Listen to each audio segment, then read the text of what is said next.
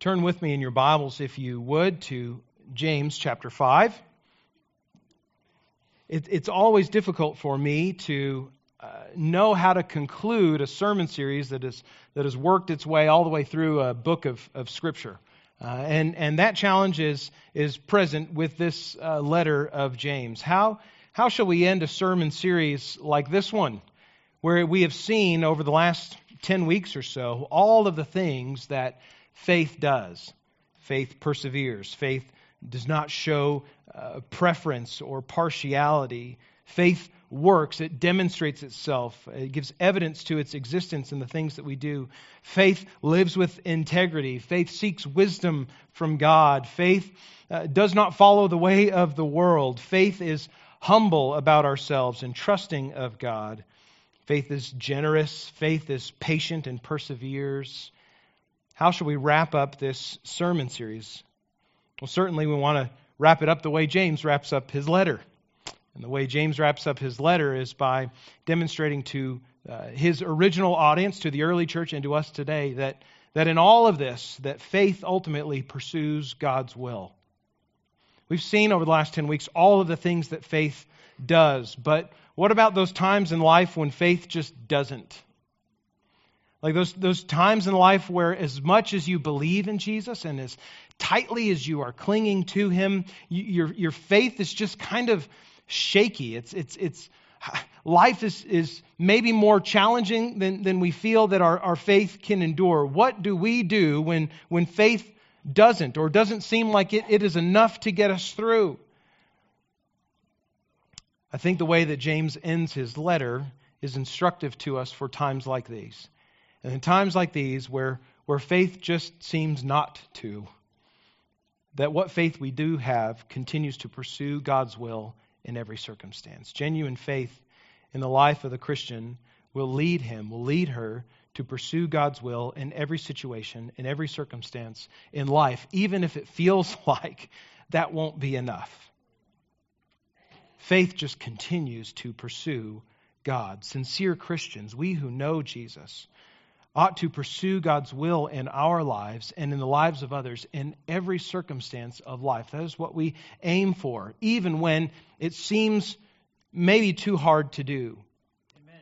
I would hope that from what we read in James's letters, he closes his letter to the church today, that, that we would be inspired, that we would be led, that we would be encouraged to continue to commit to seeking God and his will in every season of life and by that, I don't, I don't mean winter, spring, summer, or fall.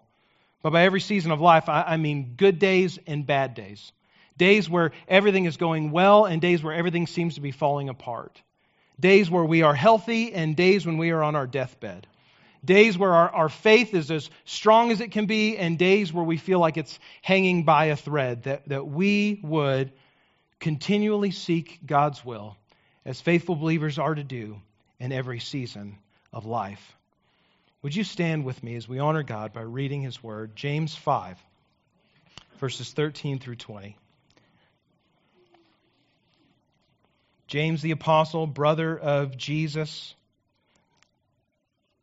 in the inspiration of the Holy Spirit, closes his letter this way Is anyone among you suffering?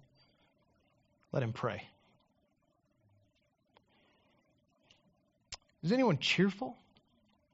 Let him sing praise. Is anyone among you sick? Let him call for the elders of the church and let them pray over him, anointing him with oil in the name of the Lord. And the prayer of faith will save the one who is sick, and the Lord will raise him up. And if he has committed sins, he'll be forgiven. Therefore, confess your sins to one another and pray for one another that you may be healed. The power of a righteous person has great power as it is working. Elijah was a man with a nature like ours, and he prayed fervently that it might not rain. And for three years and six months, it did not rain on the earth. And then he prayed again, and heaven gave rain, and the earth bore its fruit. My brothers, if anyone among you wanders from the truth, and someone brings him back, Let him know that whoever brings back a sinner from his wandering will save his soul from death and will cover a multitude of sins. God, speak to us this morning through your word. Encourage our hearts, strengthen our resolve. Give us faith where we lack it and dependence upon you where that is needed.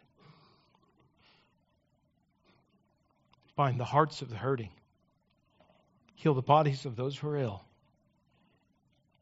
Bring wandering sinners back to you. We pray in Jesus' name. Amen.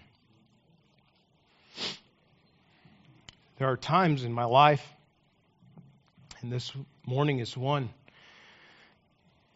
where I don't know why or how, but God's word just uh, just moves me. I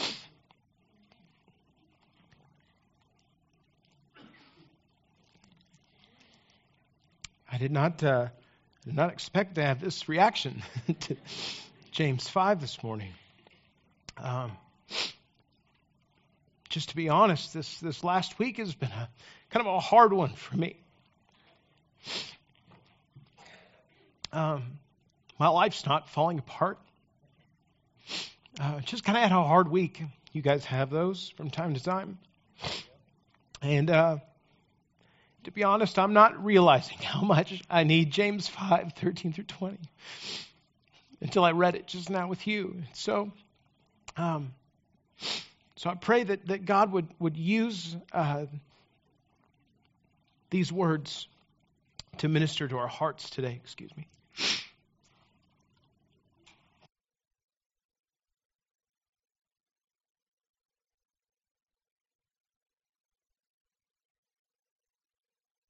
What do we do when faith doesn't? We pursue God's will anyway. We keep pressing into the, the person of God, the love of Jesus in, in every season. In verse 13 of James 5, James shows us that faith pursues God's will in sorrow and in joy, in good weeks and hard weeks. Verse 13 is exceedingly practical, I think, and applicable to us uh, immediately. Is anyone among you suffering? James asks. Let him pray. Is anyone cheerful? Let him sing praise. It's hard to expound much more upon James' words here. This, this verse, uh, verse 13, the first half of it, is anyone suffering? I think in, in, some ways ought to call our attention back to the beginning of James's letter when in chapter 1, verse 2, he said, Count it all joy, my brothers, when you suffer, when you meet trials of various kinds. For you know that the testing of your faith produces steadfastness. And let steadfastness have its full effect that you may be perfect and complete, lacking in nothing. Suffering works God's purposes in our lives. Hard weeks, hard seasons of life work us into a, a, greater dependence upon God as the world around us may seem to be crumbling or things just are not good. You know, when we suffer, that doesn't mean that, that, that we are necessarily being punished by God. Is anyone among you suffering? James doesn't answer that question with, you better turn from your sin and get your life right so God will fix things for you. He doesn't say that. He says, Are you suffering? Are you going through trials? Then pray. Give your attention, give your heart, depend upon God. Turn, turn all of yourself over to His care, His love, His control over your life. That's the best place to be when you are suffering. Yeah. Know this, friends, it is right to pray and to seek God's will and, and to seek His help in times of, of, of hardship and suffering and depression and pain. Are you suffering? Pray. On the other hand, are you cheerful?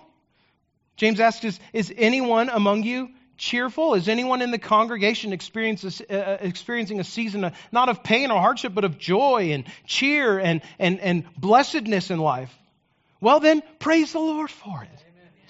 Let him sing praise. The point of both of these questions and exhortations are you suffering? Pray. Are you cheerful? Sing praise. The point of both of these is this that whether in difficult or in joyous seasons of life, the attention of every believer, the, the direction, the orientation of the heart of every believer, the direction of our prayer and our praise should always be toward God. When life is difficult, sometimes it's very easy to turn to God in prayer. Sometimes our prayers are, are, are not led very well, though. Sometimes we're going through seasons of hardship, seasons of pain, and we pray prayers like, God, why are you doing this to me? Why is all this happening? I, I, I thought I was being faithful. Why is my life so hard? Why can't you just fix this stuff? Why, I thought I was loving and following you, but now I have cancer. What is going on, God? What's the problem? What am I doing? Rather, I think the kind of prayer that James intends for the one who is suffering is not to say, God, why are you doing this? but to say, God, even while all this is happening, I still trust you. I know that this hardship is for my good and it's for your glory. I know, I know the, the, the, depression in, in my life is, is that you, will, you intend to use to lead me to greater dependence upon you. The, the day is dark, but God, I know that there's light at the end of the tunnel, so I'm just praying that you would get me through the day, get me through this season, get me through my treatment, get me through whatever it may be, so that I can see your hand at work. God, show me your will. Amen. It's easy to turn to God in, in prayer, I think, when we're suffering. It's harder to turn to God in praise when things are going well. We seem to be mindful of God when things are bad and less mindful of Him when things are going good. When things are going well, we don't see our continued need for God. When things are going well, we may not even see the, the good seasons of life, those happy seasons of life, as blessing from God. And so James uh, uh attacks that, that uh, maybe tendency to forget God even in good times by saying, Is anyone cheerful? well, then you have reason to sing praise. And not to yourself, right? Not sing praise to your boss who gave you a raise. Not to sing praise to your professor who passed you, right? But to sing praise to God whose provision is constantly in our lives. Dear Christian, pursue God's will in times of sorrow and in joy. Determine in your heart today you who know Jesus, to set your attention on God in any and every circumstance in life. If you're suffering, and even if you're cheerful, pray. Turn your attention to God. And really, really pray. It's hard to know when we've really, really prayed, I think. Uh, I know that I fall into the the tendency to, to pray through maybe the, the same sort of outline of prayer all the time. The, the ACTS outline, A-C-T-S, adoration, confession, thanksgiving, supplication, and I, and I got to work through each of those in order, because if I get, if I get the S before the T, well, the, the, that's not how I'm supposed to pray the ACTS prayer, right? So, I, you know, so, so I'm more focused on the structure of my prayer than the content of it. I'm more focused on the, the, the, the order of the words that I'm saying than I am the God of the universe to whom I am praying. Sometimes we need to, as D.A. Carson says, pray until we pray. Pray until you pray. Carson says Christians should pray long enough and honestly enough at a single session to get past the feeling of formalism and unreality that attends not a little praying. He says we are especially prone to such feelings when we pray for only a few minutes, rushing to be done with a mere duty. To enter the spirit of prayer, we must stick to it for a while. If we pray until we pray, eventually we come to delight in God's presence, to rest in His love, to cherish His will. Even in dark or agonized praying, we somehow know we are doing business with God. Amen. Friend, are you suffering? Then pray until you pray. We need to not just learn to pray until we pray, but we need to learn to sing until we praise.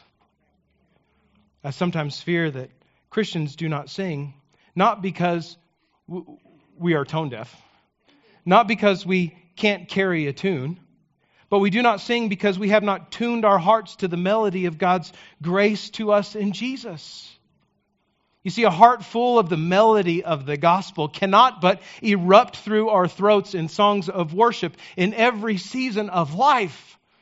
I do my best sing, singing, I think, in private or in a room that is loud enough for other people not to hear me sing. But, dear Christian, it is important that we sing.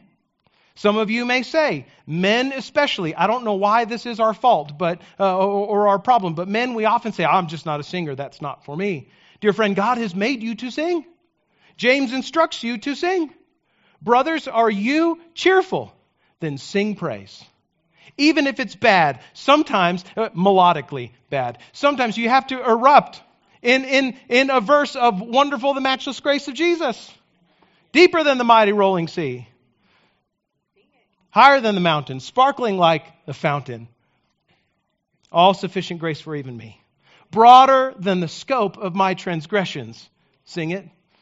Greater far than all my sin and shame. Wonderful the matchless grace of Jesus. Praise his name. Man, it's good to sing. Church, I pray that we would, we would be a church that loves to sing God's praise in good seasons and hard seasons to praise God in song together, not and, and not to sing just because our favorite song is being sung on Sunday, but to sing because the words of the song are pointing our affections, directing our intentions to God who saves us. It is good to sing, church. When you are cheerful, sing songs of praise. Men, brothers, lead us in singing the, the best times of worship that I've of, of worship through song that I've ever experienced in my life have been in rooms full of tone deaf men who cannot sing a melody but whose hearts are tuned to the grace and the gospel of the Lord Jesus Christ. There, I, I t- there is nothing like hearing a room full of men sing praise to God. Women have beautiful voices. And I love to hear women sing, but my heart is stirred when men of the church sing. Brothers, would you join me in being men of the church who sing praise to God in every season of life? I don't care if you can't carry a tune. I promise you, Pastor Danny doesn't care if you can carry your tune or not. Sing. Sing loud. Sing loud enough for people to hear. Sing loud enough for your sons to not know how to sing. And loud enough to make your wife cringe. But loud enough to make all of us, to make all of us know that Jesus has captivated your heart and that in every season, hard or good, it is worthwhile to sing praise to God. Faith pursues God's will in times of sorrow and in times of joy as we pray. Pray until we pray, and, until, and when we sing, until we praise. Genuine faith in Christ continues to pursue God's will, also in seasons of sickness and sin. Also in seasons of sickness and sin. Verses 14 through 18 of James chapter 5 are uh, admittedly some difficult verses because they raise some questions that require answers that are, that are difficult to answer. James says, Is anyone among you sick? Let him call for the elders of the church. Let him pray over him, anointing him with oil in the name of the Lord. And the prayer of faith will save the one who is sick, and the Lord will raise him up. And if he has committed sins, he will be forgiven. Therefore, confess your sins to one another and pray for one another that you may be healed. The prayer of a righteous person has great power as it is working. Genuine faith in Christ, people are following Jesus, pursue God's will, even when we're sick and even when we're sinful. And we do this first through the ministry of the elders, James says. If anyone's sick, let him call for the elders. So, who are the elders? Who, who are, the, who, who are the, the Christians of the church supposed to call upon when they are sick, when they are disabled, when they are, when they are, are so ill that they cannot make it, they cannot be a part of the assembled body of believers? They're to call the elders. That word is the Greek word presbyteroi. It means those, it is those men who are called by God and called by the church to give pastoral care and teaching and leadership to the church. We call them pastors. Uh, other places of Scripture call them overseers. Uh, 1 Peter 5 and Acts, 9, Acts chapter 19 speak to the, the synonymous nature of those three words elder, pastor, overseer. These are the people that the church is to call to themselves when, when members of the church uh, are, are sick and ill and, and cannot be there in the assembly, when they need prayer for their illness, they're to call upon the elders. Here at our church, we presently have two Pastor Danny and myself. I think there is here in this verse, though not explicitly, though subtly, uh, uh, two different arguments. One, an argument for having multiple pastors in your church. Because one man on his own can hardly carry the burden of pastoral care and leadership for a congregation of hundreds. And God gifts churches with often with multiple men who fit the qualifications for being an elder or an overseer, a pastor according to 1 Timothy 3. It is good for the church to unwrap the gifts of God that are men who are called and qualified to give pastoral care and leadership to the church. Secondly, there's a subtle implicit argument I think for the importance of local church membership. Dear Christian, if you are sick, if you are ill enough that you cannot make it to worship in a local church, but you're not a member of any local church, what elders are you going to call upon? You can't get on the phone and, and expect to get a hold of the, the, the five uh, lead pastors of the biggest churches in Albuquerque and get them to come to your house to pray for you if they don't know who you are and you are not known by them. Dear Christian, this is a call to, in some sense, to be a member of a local church where there are pastors who know who you are, who care for you, who desire to lead you into greater spiritual uh, uh, maturity and obedience to Christ. You're supposed to call on the men that you have entrusted your spiritual care to. Call upon the elders.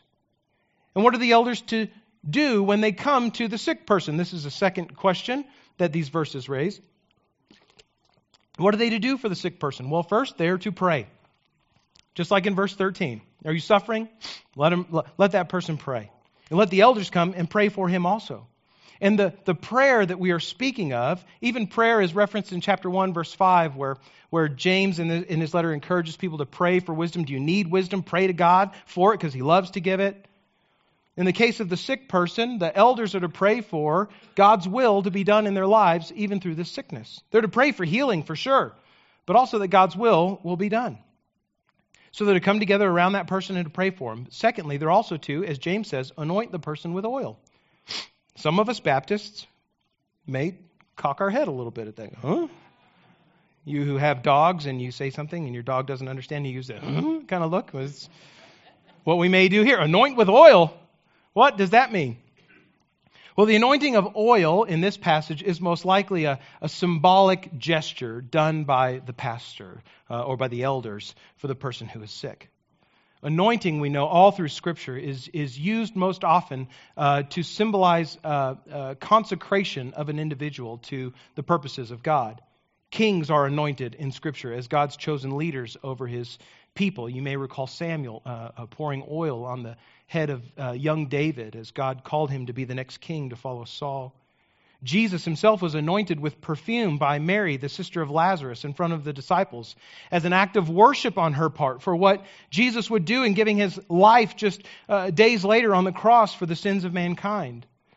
In a similar way, the act of anointing a sick person here is, is not pouring oil on the person to bring healing, although there may be some medicinal aspect to the, the application of oil to the body. But most especially, it is that the elders and the sick person alike are setting their attention on God and giving the results of the illness over to the will to God. They are consecrating their illness for God's purposes. It is to say, if God heals me of this illness, it is for more productive work in this life for His glory. And if God allows this sickness to end in my death, then that is for His glory as well. When the elders come and anoint the sick person with oil and pray for them, they are anointing that individual and praying for God's will to be done in their lives. Then we pray, we ask that, that God's will would be healing. We want God to heal those who are sick. But if that is not God's will, we are praying that God, you would, you would take and have your, your way in whatever the results of this person's illness might be. And that we might be attuned to your will, that, that we might know what it is and live productively as a result of it, suffer productively because we know your will. Well, what is the, the, the, the intended result of the prayer and anointing by the elders uh, on this sick person? Well, verse 15 seems to indicate that the intended result of the praying and the anointing is healing, is physical healing. James speaks, seems to speak with much confidence about this. He says, The prayer of faith will save the one who is sick. And there he doesn't mean salvation of the sick is a, a spiritual salvation, but, but saving in the sense of being healed. A prayer of faith will heal the sick person. Being raised up, right? He will be, uh, the Lord will raise him up. Likely has to do with just the physical restoration of health. I, we could read into this passage uh, a forward uh, looking to the, the resurrection when we're raised up with Christ on the last day, never to die again, never to be sick again. And, and that wouldn't necessarily be wrong, but I don't think that that's primarily what James has in view. He means physical healing. He, he expects, he intends that when the elders of the church go to pray for their church members who are ill, who are hurting, who are sick, who are suffering, that, that when they consecrate this person's illness for the purposes of God, that God will bring healing. But what if the sick person isn't healed? What if you, as a church member, become, become maybe deathly or, or, or dangerously ill? You call, Pastor Danny and I come to your place and we we uh, put oil on your head. Not a lot, maybe just a little. We don't want to make a big mess. You know. Pray for God's healing in your life. We consecrate your illness to God. We say, God, we know that you are working in every circumstance of our lives, even our suffering. And so we pray that you would have your will in this person's life. We pray that your will would be to heal them. Heal them, God. We know that you can. We pray that you will. And what if you die?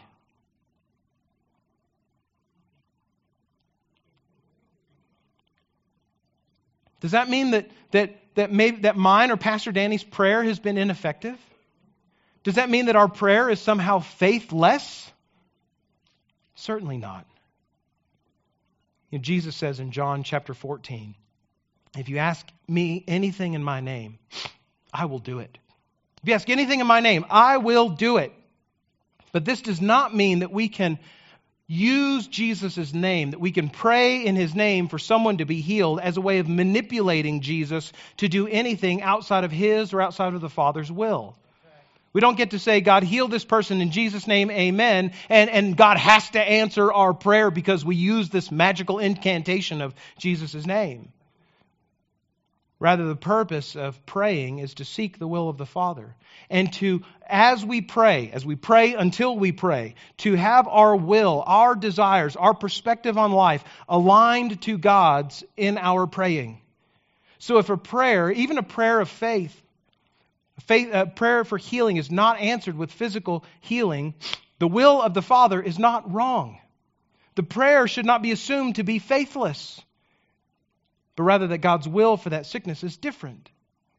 The will of God is to be Himself glorified and to demonstrate that His grace is sufficient even in death, even in sickness. You know, Paul, the apostle, in 2 Corinthians 12, speaks about having this thorn in the flesh. And we don't know what that was, but most scholars believe it was some sort of physical illness that just plagued him most of his life.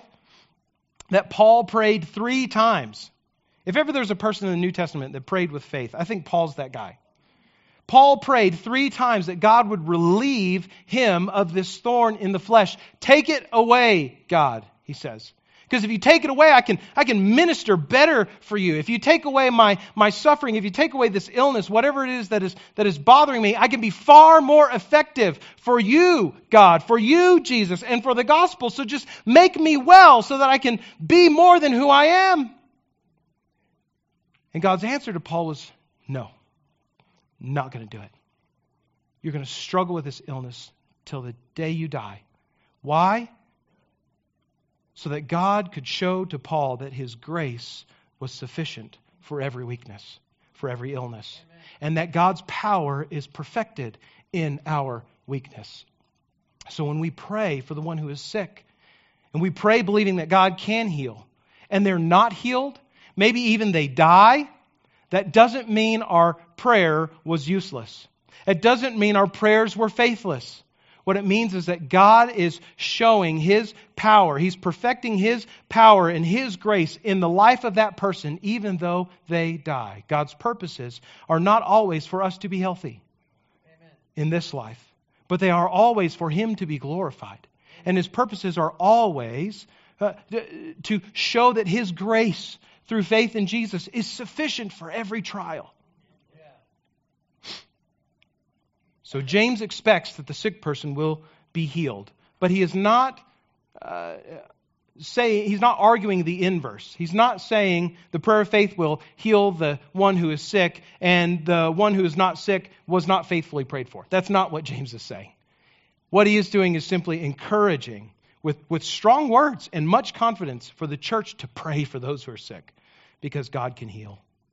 The first result, intended result of this prayer and anointing is healing, but the second result is forgiveness of sins, you see? Verse 15 if he has committed sins, he will be forgiven, the sick person. Now, James, we do not believe, is intending to say that all sickness is the result of sins. You don't catch a cold or the flu because God's trying to teach you something about disobedience in your life. Though we do believe and agree with what Scripture says that all sickness and even death exist in the world because of sin. Because Adam and Eve broke that, the, the relationship of dependence upon God as they trusted in their own ability to provide for themselves and their own authority over their lives by eating that fruit which God commanded them not to. In breaking that relationship, all creation uh, was broken, was stained in some way.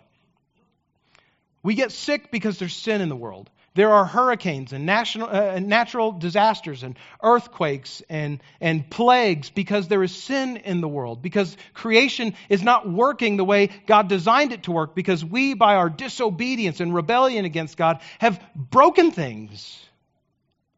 So all sickness exists because of sin in the world. But sometimes we do get sick because of sins in our own life. Sometimes we do fall ill because the sins that we are engaged in lead to physical illness. Right? Sometimes we have patterns of behavior, uh, drug or alcohol abuse, or, or uh, uh are, are, pursuing maybe sexual relationships outside of the, the bounds of a uh, committed marriage between one man and woman. And there are legitimate illnesses that come from these sins. Sometimes sickness is caused by sin. But sometimes it's not. Sometimes you just get the flu. Most of the time, we just get cancer. So don't hear, if you hear me say anything, don't hear me saying this. Don't hear me saying that if you have cancer, it's because God is punishing you. Okay? That's not for me to say. Sometimes we just get sick because the world is broken. But James does seem to indicate that some sicknesses are the result of sin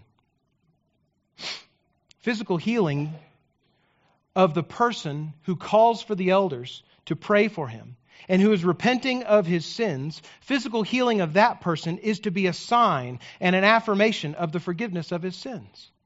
So if there's a person who's come ill, and their illness is a direct result of sinful choices and lifestyle habits in their life, and that person is healed, uh, uh, whether through uh, whether through uh, means of, of, of, God's common grace, through medicine and, and, medical intervention, or miraculous healing without any of that, their healing is to be a sign that the sins of that repentant person have been forgiven.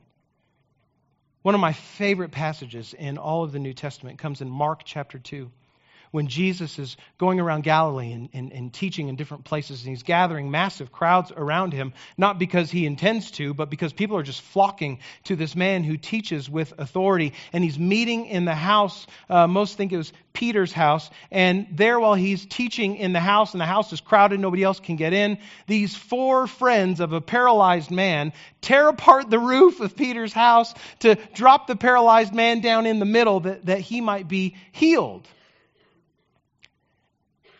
And Jesus looks at the man who is paralyzed and the crowd is standing around him, and he says, Which is easier? To tell this man your sins are forgiven, or to say to him, Get up, take up your mat, and walk? The implication is that it's much harder to say, Get up, take up your mat, and walk. It's harder to say, Be healed, because if Jesus says, Be healed, and the man is not healed, well, then Jesus is a liar.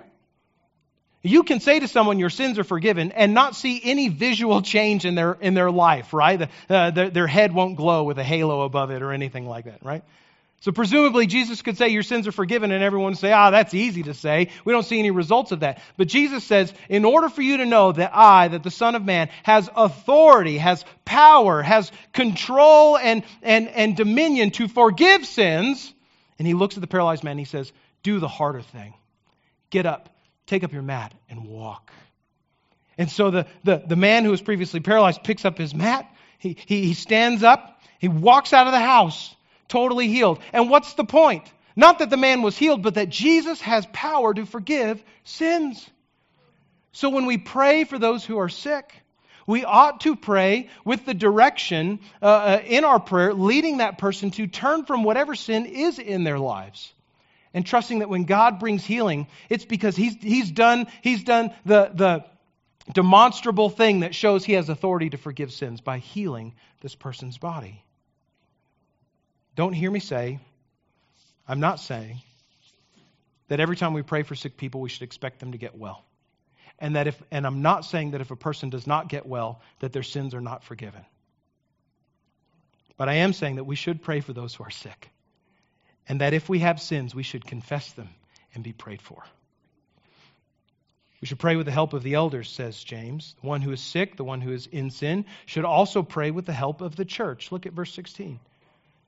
James says, Therefore, confess your sins to one another and pray for one another that you may be healed.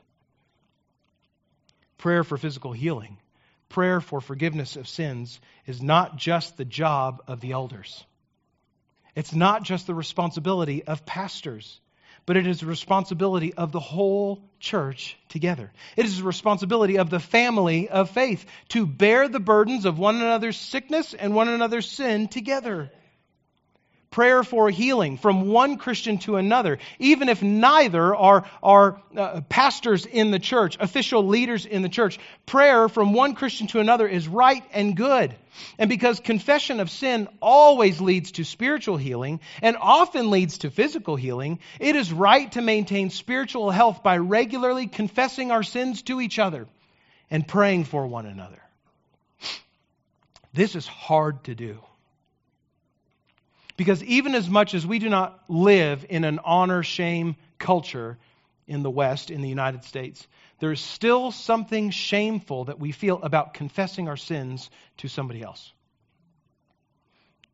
We all know that feeling of smallness, that, that temporary moment of dread that comes when just before, as we are confessing, as we are saying to another believer, I looked at pornography this week.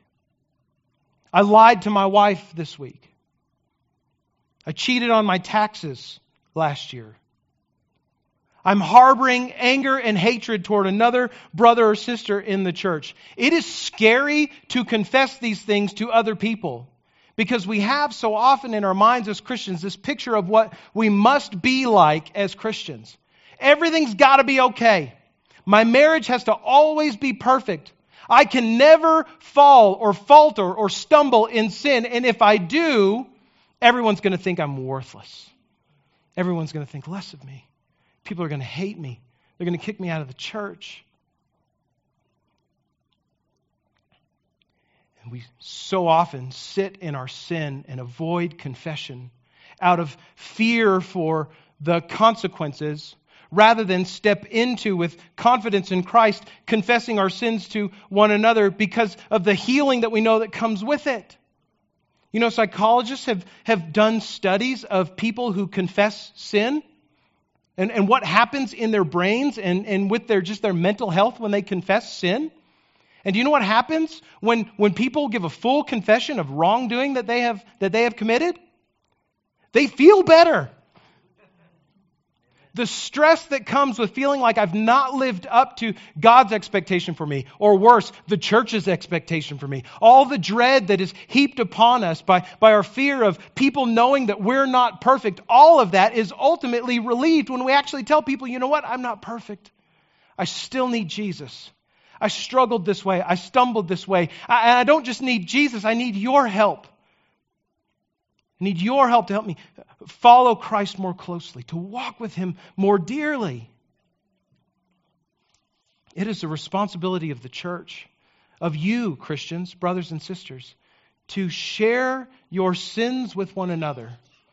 And not just with the, I was a sinner this week. Oh, yeah, me too. Boy, feel better about that. But to share our sins to say, I sinned this week and it was not good. It was not good for my soul. It was not good for my relationship with God. It was not good for my relationship with whoever I sinned against. I need you to know it, not just so I can get it off my chest, but I need you to know it so that you can keep me accountable, so that you can help me to walk with greater faithfulness next week. We pursue God's will in seasons of sickness and in sin when we do it with the help of the church. And we pursue God's will in these periods, in these times of life, sickness and sin, always, always, always through prayer that is offered in faith.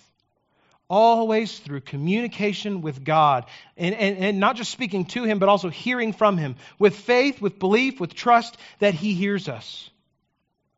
Here in verses 17 and 18, James uses an illustration of an Old Testament character, Elijah, a picture of what faith filled prayer looks like. And so he takes us back in the Old Testament to 1 Kings chapter 17 and 18. In 1 Kings 17, the wicked king Ahab became king in over the northern kingdom of Israel, and Ahab erected altars to false gods in Israel. In response to this, Elijah prayed to God for a drought. He prayed, God, place your judgment, your discipline upon the kingdom of Israel so that they, excuse me, so that they will repent and turn to you again. Deuteronomy 11:17 tells us God in God's word that drought was a sign of God's judgment, his discipline upon a rebellious people.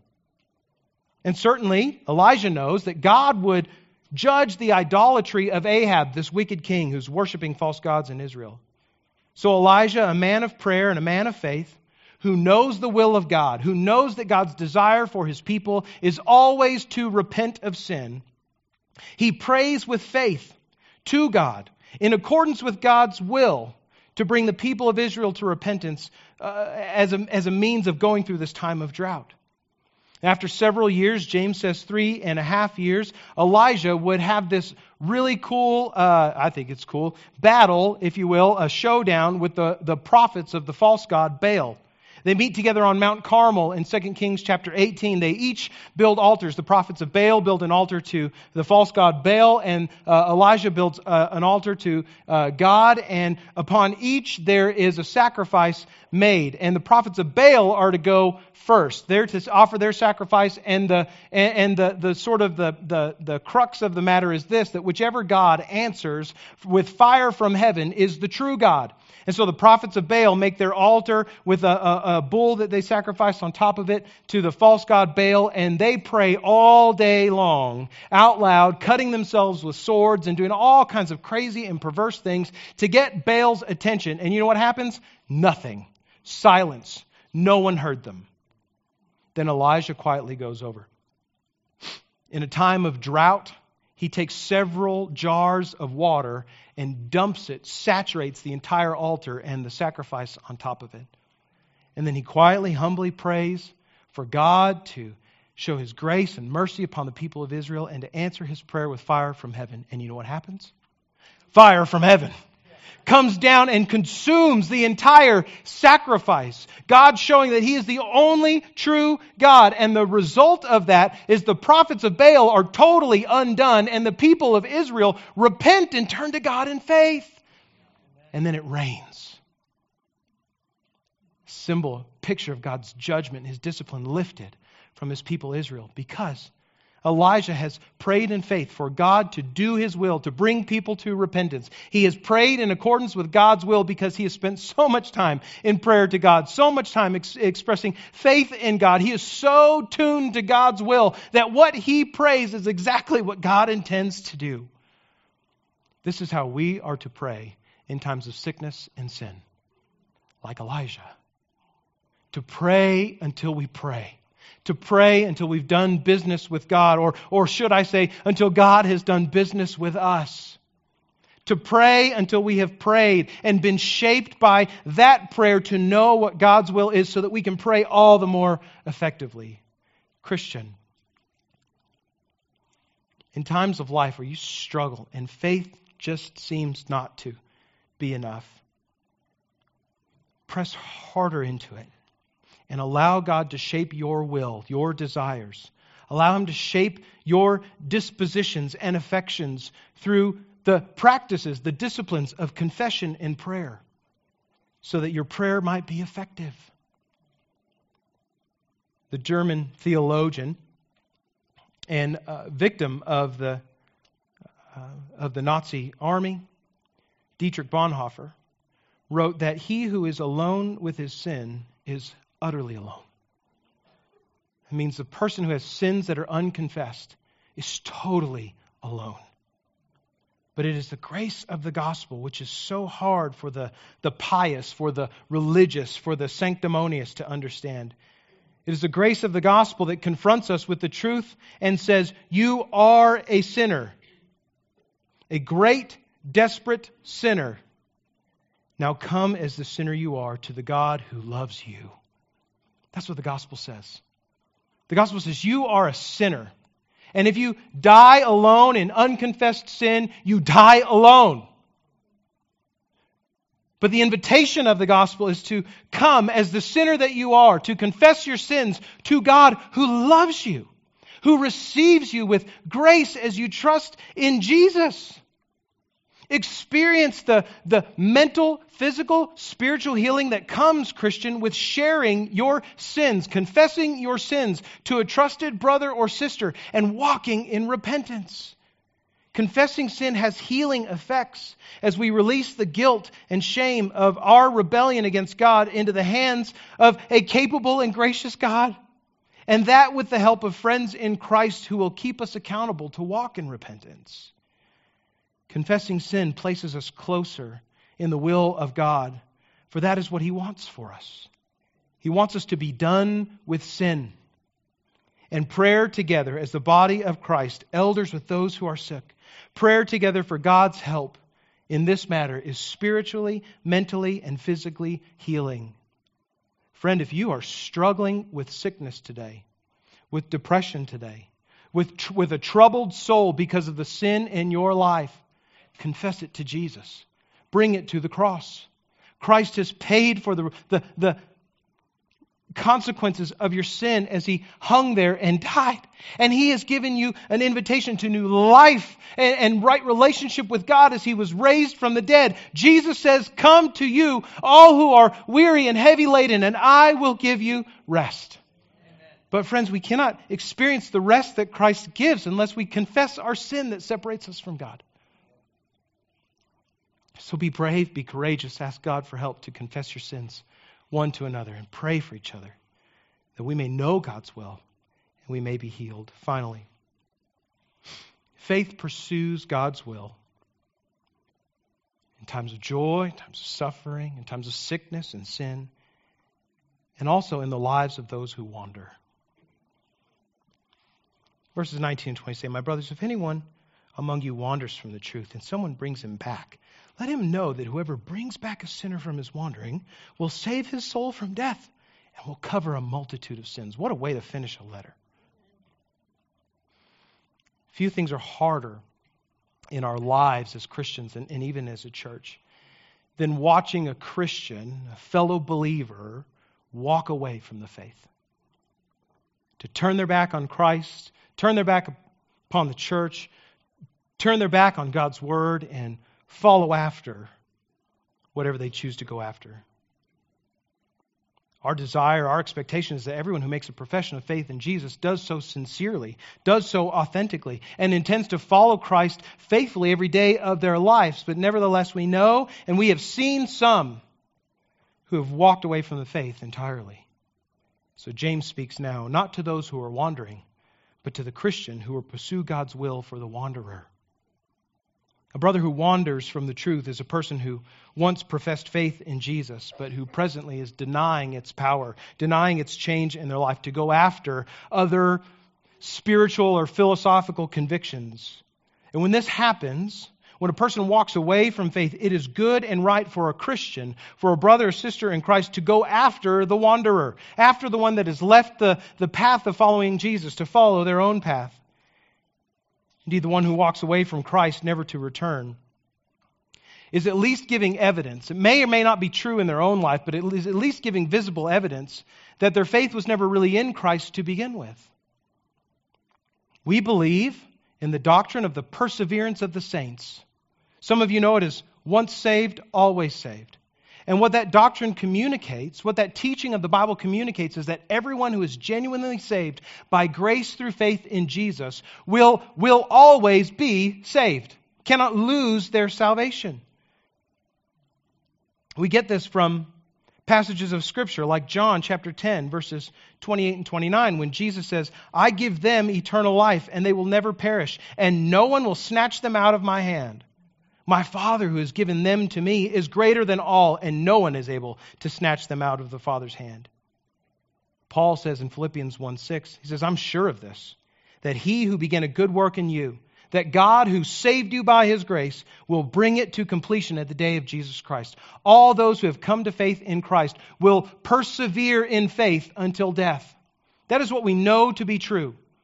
But sometimes people walk away from faith. And what that act of turning their back on faith communicates is that their faith was never genuine to begin with. Now, that may or may not be true. Right? I don't know. None of us can know the heart of the individual. None of us can say for certain their initial profession of faith was, was untrue and, and, and they didn't mean it anyway, now they're living this way. I, I can't say that for certainty. Only God knows the heart of the individual. But we can discern the fruit of people's lives. And if the fruit of an individual's life says, I'm not a Christian, we should treat them like they're not a Christian. We should go after them like they're not a Christian. And the Christian who goes after his brother or sister who has walked away from the faith once professed demonstrates a, a, truly Christian love for that brother or sister. Knowing that to walk away forever and never to return is effectively to say, I never believed. The picture that James gives of one Christian going after another who has wandered is a beautiful picture of, of the redemptive concern and correction that believers ought to express and exercise among one another. It is a beautiful thing, Christian. When your brother or sister in faith walks away from the Lord, it is a beautiful thing when you go after them with the gospel that they first said that they believed. It is good when you follow them all the way up to the edge of the cliff of their spiritual doom and say, Go no further. Over my dead body, Will you continue to walk in unrepentant sin? Turn back, embrace Christ, repent, rejoin the fellowship of the believers. Have your sins forgiven, be made whole again, but I won't let you walk into destruction. I care about you too much. Your profession of faith is too valuable. The reputation of Christ and his church means too much to let to, to just mind my own business while, while you walk to your destruction. So to go after a brother or a sister, to bring them back to the faith is a beautiful thing. To pursue God's will for them, which is repentance in their lives, is a beautiful and redemptive thing. It is a picture, not a perfect, but a picture of the gospel itself. Of God who sends Jesus to die so that we wouldn't walk into our own destruction. Unfortunately, and I wish, that James had, but James does not promise that all who wander will be brought back. He doesn't. Some will walk away from the faith forever. Some will abandon faith in Christ and embrace their own selfishness and autonomy forever, and they will die that way. And then when this happens, it breaks our hearts.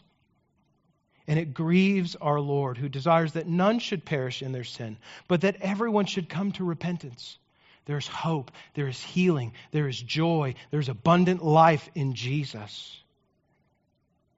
Those who are brought back by the God of grace and the love of their fellow Christian are saved from death. And in this sense, James means the second death. Right? The, the death that, that, that is separation from God for all eternity for everyone who, who has denied Him for their entire life. All of us will experience death as a result of sin unless Christ comes back to call the church to himself before then. But those who are in Christ by faith will not experience the second death of eternal separation from God in hell. We are saved from that. Further, not only is the one, the wanderer who is brought back, saved from second death, but also the one who brings him back, James says, covers a multitude of sins. Now, this is not to say that the efforts of one believer loving another Christian enough to bring them back to faith in Jesus actually uh, affects sal- uh, uh, forgiveness or salvation from God. Right? I, I don't bring God's forgiveness to any individual. That is God's business and, and God's to give.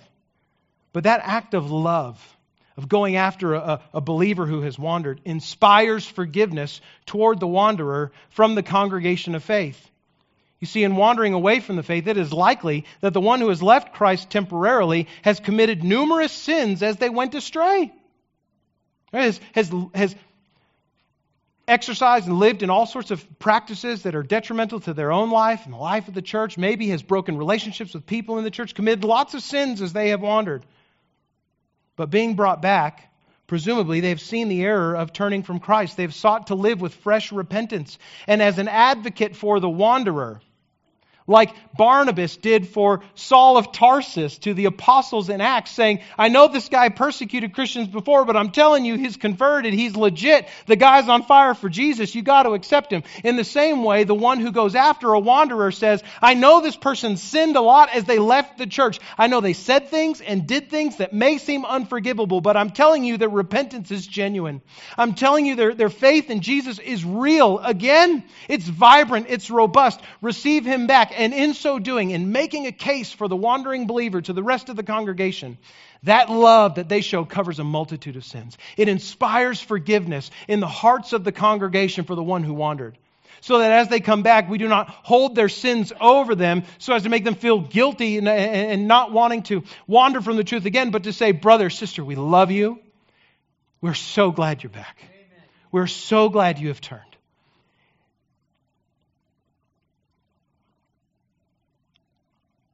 Dear church, pursue God's desire.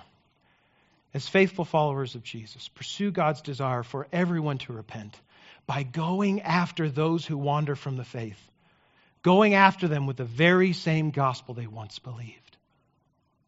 That's what they need. They need to hear the truth of God's grace and love to sinners who have rejected his authority in their life. They need to hear that Christ died for their sins and was raised for their justification. They need to hear again and be reminded anew that whoever places their faith and trust in Jesus as Lord is his forever and will be made spiritually new, is born again, has the promise of eternal life. This is not true just for the Christian who wanders, but it is true for everyone who turns in repentance and faith to Jesus like Bonhoeffer says, don't, don't live forever alone in your sin, but bring your sin as a sinner to a God who knows everything about you. Say, God, this is my sin.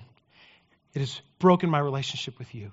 I know your son died for me. I know he was raised from the dead. I believe that he is risen and I'm giving my life to him as Lord. The invitation to knowing the grace of God is not just for believers who walk away, is for everyone who is apart from Christ. Dear friend, if you are not in Christ today, if you don't know the love of God in Jesus this way, know it today. Yeah. Turn from your sin. Place faith in Jesus. Give your life to him as Lord and experience the healing that God and his word promises to give.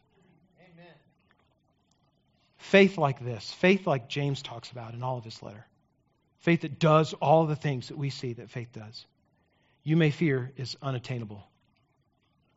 Like you could be walking closely with Jesus for 60 years, 80 years, and still not get close to the kind of faith that James is talking about.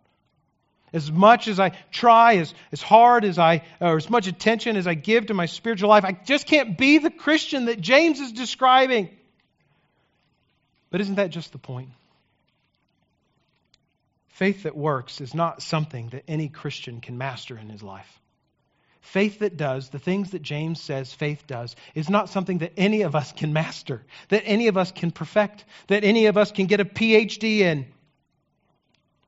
Rather, this faith that does all of these things and even when you feel like faith can't anymore, continues to pursue God's will in every part of our lives, this kind of faith is a path that we progress along as we journey closer and closer with Jesus. So, dear Christian, don't read James and be discouraged and feel like I can never live up to this picture of Christian faith. Rather, be encouraged in knowing that no one can but that you have God's word to constantly, at every turn, encourage you, to bring you back, to realign your will, your desires, your life to Him. Amen. And that is His promise. It is His promise to do so as we will have a faith that pursues God's will each day of our lives. Dear friends, I hope you have been blessed by James. I have. I pray that this letter to the church will inspire fruit of faithfulness in your life I know it has in mine. I pray that the results of James's letter to the church, which speak to us today, I pray the results would be seen 10, 100, a thousandfold in the future as we hold to and pursue the kind of faith that James advocates, the kind of faith that James encourages. Let us have a faith that works. Let us be doers of the word and not hearers only. Let us have a faith that pursues God's will in any and every circumstance, especially going after those who don't yet know Christ or have walked away from him entirely. Let us embrace the, the wonderful joy of seeing those who have walked in disobedience to God to, to come to him and embrace Jesus as Lord and Savior again. Amen. There is great rejoicing for those who turn to Christ. There's great healing for those who turn to Christ. Dear friend, if that is you today, don't leave today. Don't leave today wondering about your relationship with God. Don't leave today w- with a broken heart and, and a heavy soul because of sins that you carry and trying to atone for on your own. Give those to Christ today. Trust Him with your life. Become a follower of Jesus and, and become part of this family of faith that seeks to be the kind of people that Christ has saved us to be. In a moment, we'll have a sing a song of response, and that is your time, your opportunity, Christian or non-Christian alike, to respond in obedience to God's word in whatever way that He is calling you. I'll be here. Corey, our student minister, will be here to pray with you about whatever you need pray for, prayer for in your life today. Whether it's to turn to Christ for the first time or to return to Christ because you've wandered for a long time. Let faith bear fruit in your life today. Let's pray.